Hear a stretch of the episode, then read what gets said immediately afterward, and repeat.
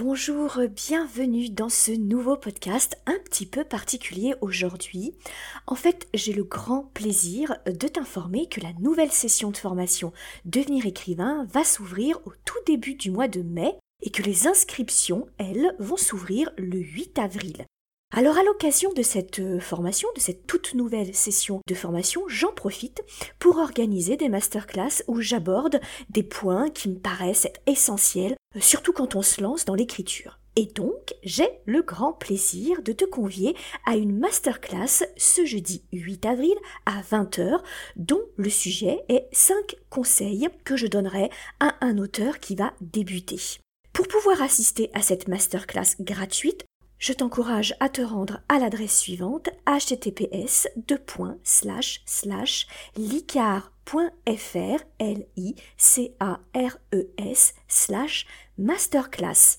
Alors, c'est une conférence qu'on m'a beaucoup euh, demandé et vraiment je pensais que j'aurais beaucoup de mal à faire le tri dans, tous les conseils que je pourrais euh, euh, donner pour éviter d'en donner 150 et puis au final, quand j'ai vraiment réfléchi, je me suis rendu compte que vraiment, il y en avait cinq qui me paraissaient être essentiels.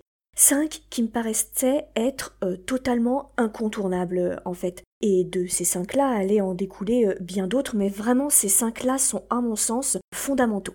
Et donc, histoire de te mettre un peu l'eau à la bouche pour cette masterclass, qui j'espère va t'intéresser, voici les cinq conseils que je vais évidemment longuement développer lors de cette masterclass. Alors tout d'abord, le premier conseil que l'on va développer, c'est pour un auteur qui débute, avoir une écriture qui donne l'impression d'être sûr d'elle.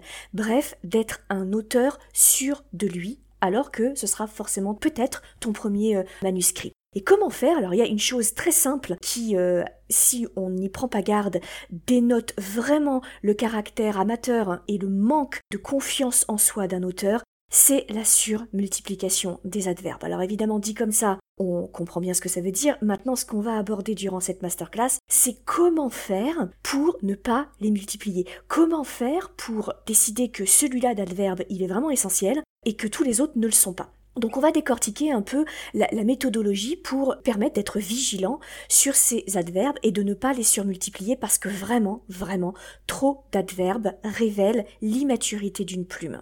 Le deuxième conseil, c'est écrire comme un professionnel. Et c'est essentiel pourquoi? Parce que que ce soit ton premier manuscrit ou pas, lorsque tu vas le soumettre à un éditeur, tu te positionnes en tant que professionnel et tu t'adresses à un professionnel. Donc si tu n'y vas pas avec une œuvre qui est de qualité professionnelle, encore une fois, pourquoi est-ce que ça intéresserait euh, un éditeur? Là, je vais surtout parler de quelque chose qui, à mon sens, est fondamental quand on parle d'un roman de qualité professionnelle, c'est la sacro-sainte règle dont je t'ai déjà parlé, qui est comment montrer l'action plus que la décrire. De quelle façon éviter les descriptions et comment montrer plus que décrire. Et ça, c'est vraiment une règle fondamentale que beaucoup, beaucoup d'auteurs très connus développent et, dont ils abordent assez souvent, notamment, je t'en parle tout le temps, mais maintenant tu as l'habitude, de Stephen King. Troisième conseil, chose très importante qui révèle la maturité d'une plume, c'est la manière de captiver le lecteur. Et comment captiver le lecteur? Eh bien, j'ai choisi d'aborder quelque chose de fondamental pour captiver ce lecteur, à savoir de quelle manière faire de bons dialogues. Quatrième conseil, qui est aussi fondamental euh, lorsque on démarre et lorsqu'on est débutant, c'est comment créer l'attente chez le lecteur, à savoir comment organiser ses chapitres. Comment savoir couper un chapitre Comment se dire, bah voilà, cette action-là, elle va se terminer là Comment je sais que j'ai raison de faire terminer mon chapitre ici et pas sur une autre scène Voilà, on va aborder tout ça. Et enfin, dernier euh, conseil, c'est mettre en scène son récit. Et alors ça, à mon sens, c'est un conseil fondamental, particulièrement à l'heure actuelle où on est face à des lecteurs qui sont aussi très consommateurs de séries et de films, et ces séries et ces films répondent à une mise en scène tout à fait euh, particulière. Et, et ça se reporte aussi dans l'écriture. Et l'éditeur, les éditeurs évidemment qui ne vivent pas dans une bulle, les éditeurs sont absolument sensibles à cette technique-là que nous allons aborder durant cette masterclass.